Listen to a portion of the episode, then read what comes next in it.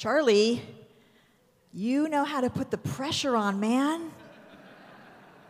Jesse and Doug, every parent in this room is feeling for you right now, even if we are dog people. One of the roles of the darshan, as I said before, is to make Torah come to life and apply it to concerns of our own age. And you really did that, Charlie. But you didn't just do it in the way that it was about, you know, your own family's pet ownership prospects. You talked to us about Vladimir Putin. You opened by talking to us about a 13 year old boy in Ukraine, putting all of our hearts and minds there. And you talked about and reminded us of Putin's stubborn, violent, tyrannical leadership that is like Pharaoh in our own time. Most of us are not in danger of becoming like Pharaoh or Putin, even if we don't want a dog.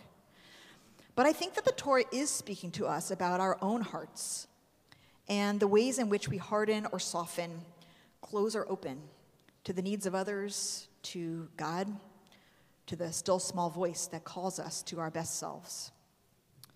We all have the capacity for heedlessness, for obdurance, for insensitivity.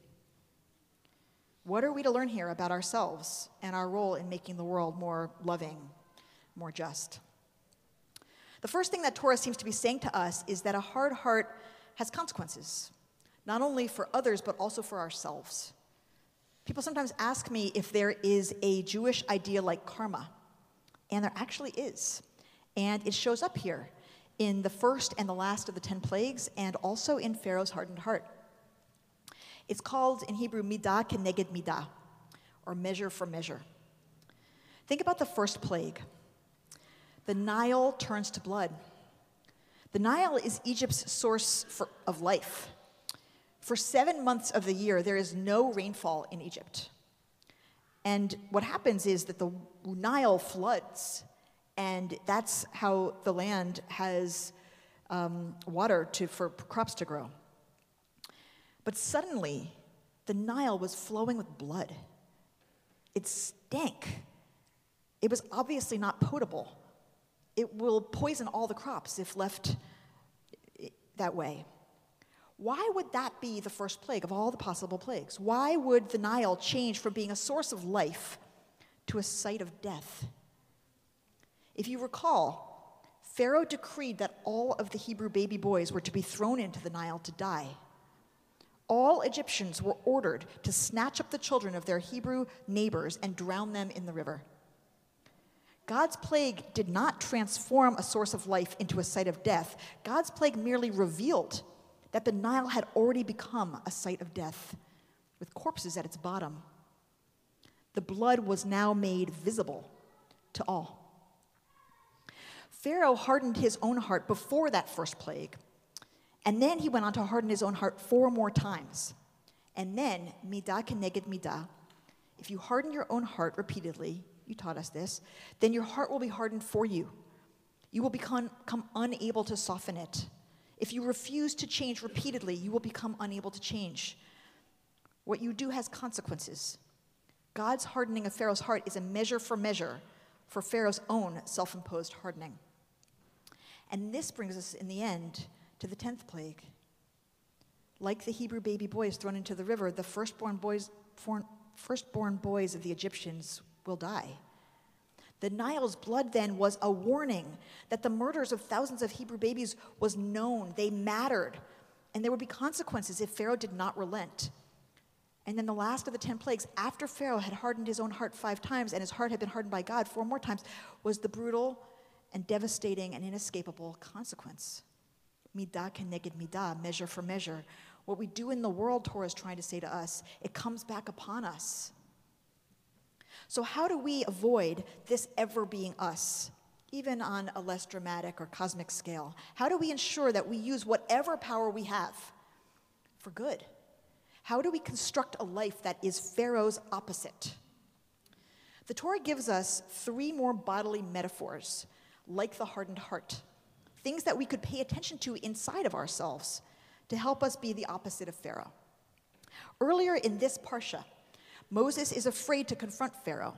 He doesn't understand how Pharaoh is ever going to listen to him, given that his own people, the Israelites, are not listening to him. And he thinks that they're not listening to him because there's something wrong with his speech, with his lips.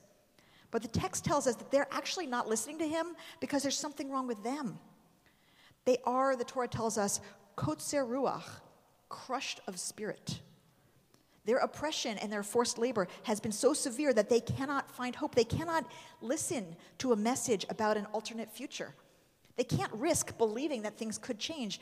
They need to be built up again in order to have the possibility of participating in their own liberation. And that is why the Nile turning to blood is so important. It's an acknowledgement of their loss, of their trauma, that their children are no more. It's an indication that there is justice in the world, that there the crimes done to them were not invisible, they were not forgotten. And this is the beginning of restoring their spirits so that they can hear and believe in the promises for their own future. And sometimes this happens in our world. And sometimes it even happens to us. That we become so discouraged that we're inured to messages and signs of hope. We don't want to risk believing and having our hopes dashed. And so we stay cynical. We keep it cool. We sit back and watch. We don't commit ourselves to dream about the way the world could be or to work for that dream. This Parsha teaches us to acknowledge when our spirits feel crushed and find a way to lift ourselves up, to heal, to restore our strength and our hope so that we can be participants in the change that the world so desperately needs. So we don't want a hardened heart and we don't want a crushed spirit. What else? Well, later in Torah, when our people are in the wilderness, they will be called stiff necked more than once.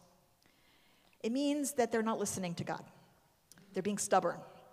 They're refusing to change. What does a stiff neck have to do with stubbornness, you might ask? I think intuitively, you might sense that we armor our bodies by stiffening our neck and shoulders. We know that, that happens. And if you think about it, if you can't turn your neck, you're only looking in the direction you're already, you've already decided to go. You're not able to turn your head to the side or look behind you you're not taking in other influences or looking back to where you've come from. This made me think about the Akan people of Ghana, who have an important symbol in their culture that's called the Sankofa bird. Maybe you've heard of it? It's a bird that flies forward while looking backward. And it has an egg in its mouth that represents the gems of the past that it's carrying toward the future.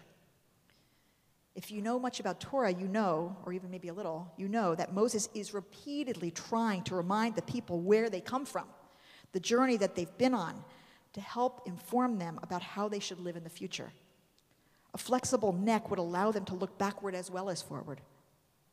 In last week's Parsha, it was actually Moses' Moses's flexible neck that allowed him to become the leader of his people and the greatest prophet of our people's history. In the famous story of the burning bush, Moses is tending to his flock of sheep in the desert when a bush is on fire. And apparently, bushes would sometimes be on fire in the desert. That wasn't what was amazing. What was amazing was that the bush was on fire, but it was not consumed, meaning that the fire wasn't burning or charring the leaves and the branches of the bush. The Torah specifically tells us that rather than just walking by that bush, Moses turned aside to look. Vayomer Moshe, Asurana, Moses said, I'm going to turn aside and look. A stiff necked person wouldn't have turned their head. A stubborn person would keep on going, wouldn't be swayed off course, wouldn't want to be delayed from their objective. But it was in the turning of his head that Moses observed the bush long enough to see that it wasn't being consumed by the flames and that something extraordinary, something even holy, was happening. Vayar Adonai kisar Elohim mitoch hasne.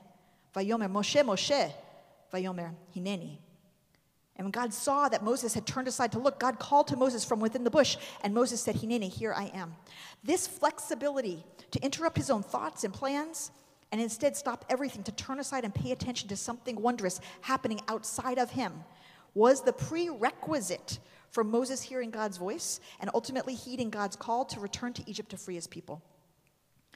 God is asking us, Torah is teaching us to keep our necks flexible, to look backward to remember where we came from and what we learned from our experience, and to take in what's around us, all around us, to be open to wonder, to hear the voices of others, to be willing to find out that we're wrong, to adjust to new conditions, to different opinions, to the needs that are outside of ourselves, to that still small voice that is always trying to get our attention.